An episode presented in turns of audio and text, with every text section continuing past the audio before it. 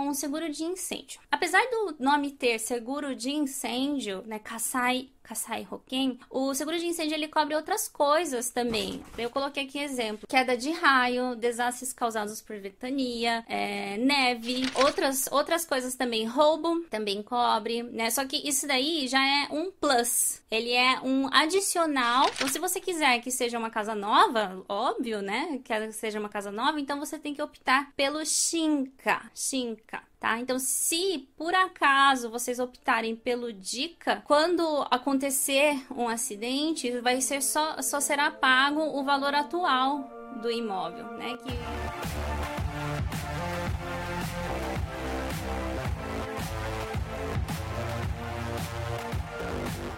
Hoje falaremos sobre seguro de acidentes. Né? Eu coloquei aqui gerenciando riscos. Né? Riscos é, tem coisas que são imprevisíveis, né? É, mas é, são previsíveis, né? Apesar de ser a gente não saber se vai acontecer ou não vai acontecer, a gente pode prever que aconteça e se acontecer, a gente tem que ter um seguro, né, que cubra todos esses danos que foram causados, né? Então por isso que é essencial fazer um seguro de incêndio, né, para casa, é, quem utiliza carro, né, fazer um seguro de automóvel, é, seguro de lesões também, né, dependendo do se, né, se vocês têm um hobby, alguma coisa, eu vou ensinar para vocês hoje como que vocês podem né, estar fazendo esse seguro. É, na verdade, assim, é, qual é o pensamento que vocês têm que ter ao fazer o seguro? Né? É, é a mesma coisa, na verdade, da aula passada. Não ir só né, com o que o corretor de seguros te orienta, né, mas você mesmo ter um pouco de conhecimento para você poder escolher o seguro adequado para você. E lógico, né, também é, repetindo um pouco da, da semana passada, tenha um bom corretor, né, um, bom, um bom profissional ao seu lado para que ele possa te orientar, possa te entregar produtos bons, né, porque cada seguradora tem o seu produto, é que todas as seguradoras têm o mesmo produto, cada seguradora tem o seu. Nada melhor que o próprio profissional para poder estar te orientando essa questão do produto, né? Então, hoje vou ensinar para vocês o básico do seguro de acidentes. Então, primeiro, né, seguro de acidentes. O que, que é o seguro de acidentes? É, é, aqui eu coloquei, é um seguro para cobrir danos causados por riscos acidentais, né? Meio óbvio. Mas é, o, que eu, o que eu queria repassar para vocês hoje é isso. Sempre haverá um objetivo do seguro. Ou seja, o seguro de acidente, né, a não ser que se for um seguro de lesões, né? Mas o seguro de acidente, normalmente, ele, é, ele tem um objetivo. Então, se é um seguro de incêndio, não é você que vai estar assegurado, é a casa, né? A casa que vai estar assegurada. Se é um seguro é, de incêndio para casas alugadas, né? Já que aquele imóvel não é seu, então a cobertura ela vai ser nos seus móveis, nos seus bens. E o seguro de carro, né, meio óbvio, mas é o próprio carro. Então vai ter um objetivo. Então não tem como você fazer, por exemplo, um seguro de carro para você que cubra você, você o condutor. Tem que ser um seguro para este automóvel. Então, se você tem dois automóveis,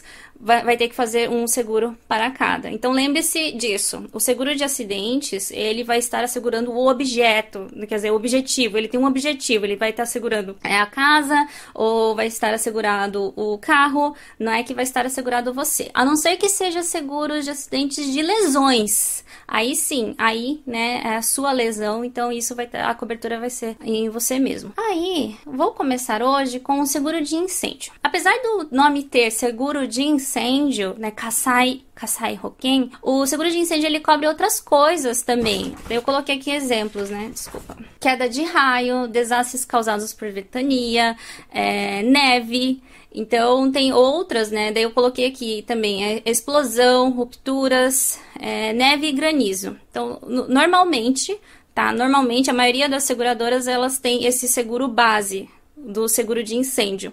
Então não é só incêndio que cobre, ele cobre essas outras coisas também. E né, o nome é, normalmente é esse, Jutaku Kasai Hoken. Jutaku Kasai Hoken. Porém, como eu acabei de explicar, né, cada seguradora tem seu produto, então às vezes eles colocam outro nome no produto. Não vai ser talvez exatamente este nome aqui, de Otaku Kasai Hoken, mas né, normalmente vai ter um Kasai Hoken ali e é a cobertura mais simples. A cobertura mais simples cobre isso. Lógico vai, vai variar também de seguradora para seguradora, mas só para vocês entenderem que tem uma base no seguro de incêndio. Mas, né, quem já mora algum tempo aqui no Japão sabe que só isso não é o suficiente. Nós temos outros tipos de acidentes, né? Por exemplo, é, desastre de inundação, né? Quem acompanhou, né?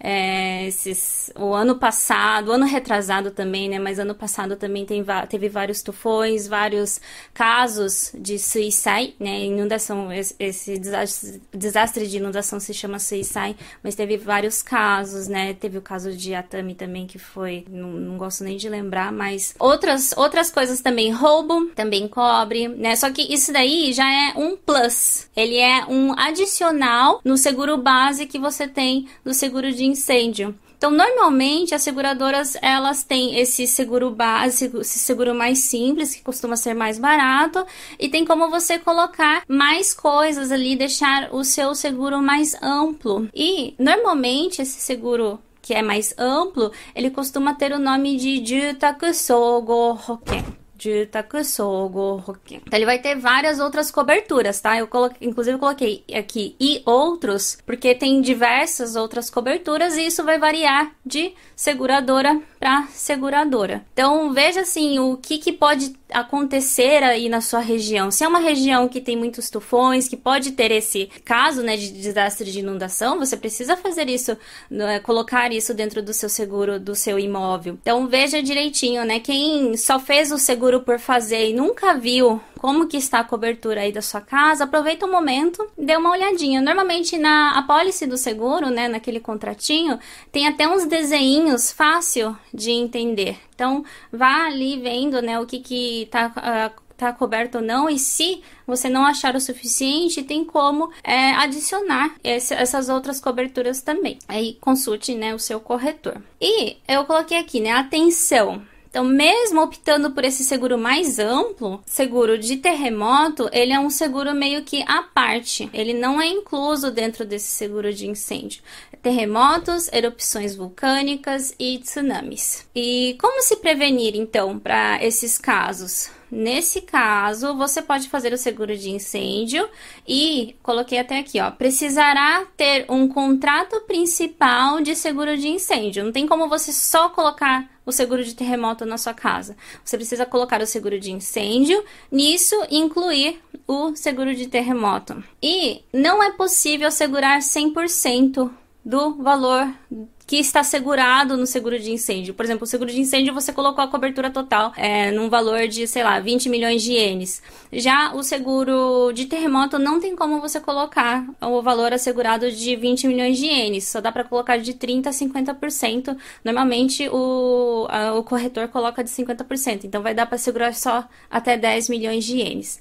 E o seguro de terremoto ele é um pouquinho mais complicado, que é o seguinte, eu até coloquei Coloquei meio pequeno aqui porque não, não, não coube mesmo, tá? Mas ela varia de acordo com os danos. Então não é porque teve um terremoto, teve uma, sei lá, deu, deu uma rachadura na sua parede que você já vai conseguir é, utilizar o seguro para cobrir esses danos. Então, ó, perda total. Quando tiver perda total, daí vai ser pago sim, né, o valor total do seguro, aquele, aquele valor de 10 milhões de ienes. Mas, é, daí eu coloquei aqui, maior perda, né, 60% do seguro do terremoto é, é, é, coberto. Então tem tem tem um, uma tabela, sabe? Tem uma tabela com é, esses graus, né? E dependendo do grau de quanto que foi aquele acidente causado pelo terremoto, que daí sim a sua casa é, é pago, né, o valor do seguro e também não é 100%. Então, então já, já, é, já é menos, né? Não sei se vocês estão conseguindo entender,